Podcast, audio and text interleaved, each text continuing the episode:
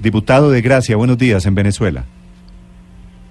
Muy buenos días, Néstor, y buenos días a toda Colombia. Diputado, gracias, gracias por atendernos.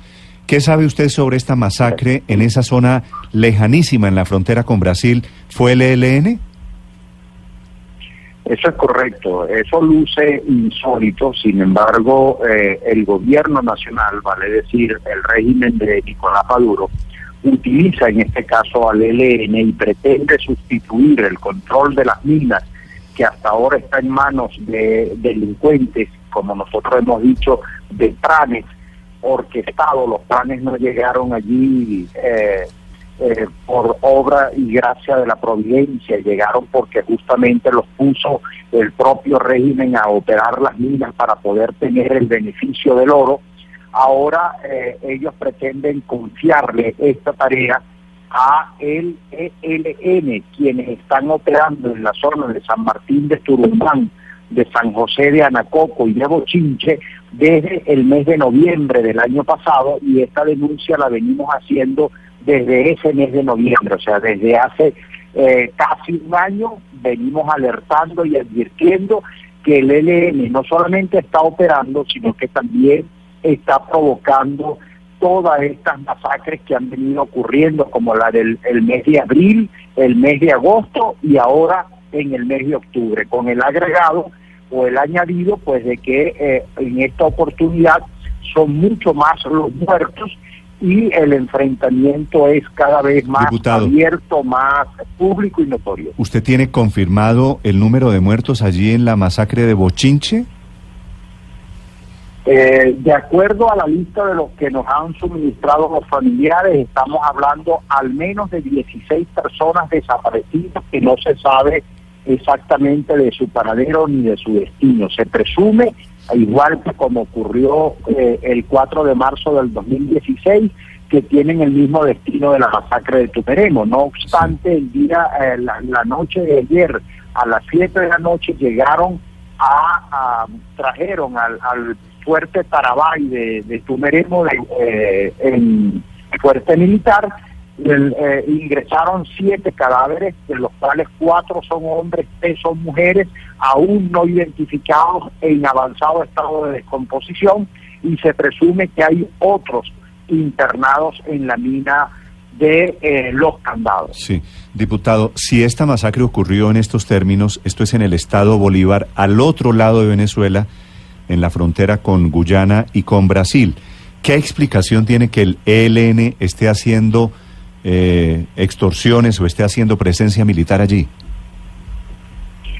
No tiene otra explicación que no sea la autorización y el beneplácito del régimen de Nicolás Maduro en presencia del ELN. Esto para nosotros no significa ninguna novedad. La novedad es que esté tan alejado de la frontera con Colombia, porque antes operaban en el Zulia, operaban en Apure, operaban en Táchira y operaban en Amazonas que estén operando en el estado Bolívar y en esa zona ya fronteriza con el Esequibo, el Esequibo nuestro que está en reclamación obedece a una política de Estado auspiciada y promovida por el régimen de Nicolás Maduro.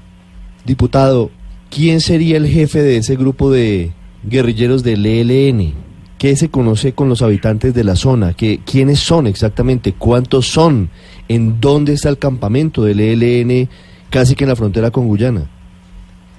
El campamento central está en el bosque, en el en el lote boscoso de eh, Bochinche y operan en una concesión donde antes existía una concesión maderera que expropió el expresidente y difunto eh, Hugo Chávez y que pertenecía al aserradero Hermanos Hernández que opera o operaba en Upata. Eh, fue expropiada hace aproximadamente siete años y que eh, siete u ocho años y que em, curiosamente a partir del mes de noviembre los pobladores de la zona reportaron la presencia y la llegada del comandante comandante o de la de la gente del ELN se presentaron como tal bajo la consigna de decir que llegaban para ponerle orden al malandreo que existía en la zona. y por supuesto esto llamó poderosamente la atención.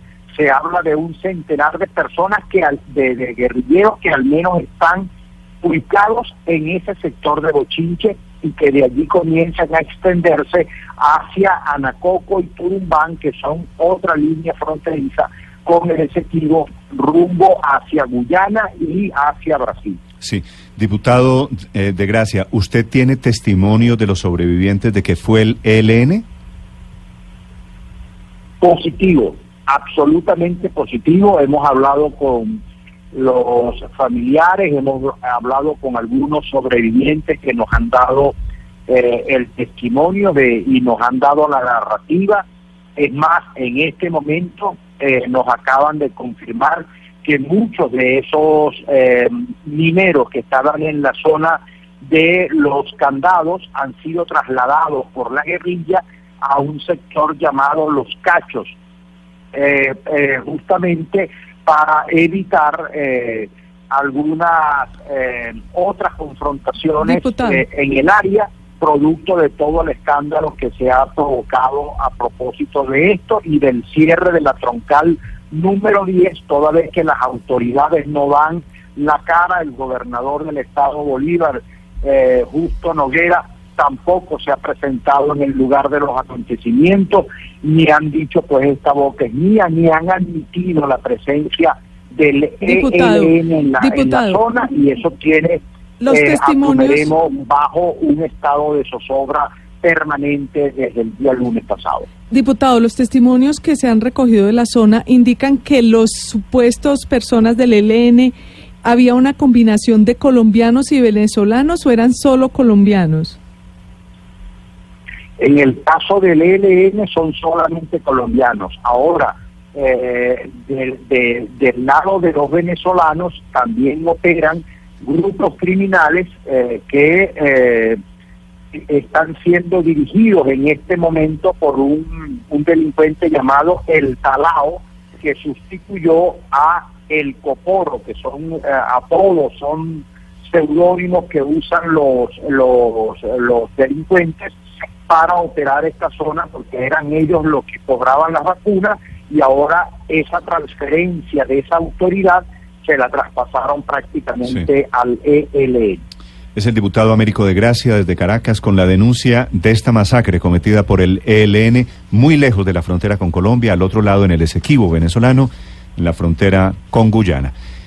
Diputado, gracias por acompañarnos, gracias por compartirlo con los oyentes de Blue Radio. Gracias a ustedes, Néstor. Un abrazo.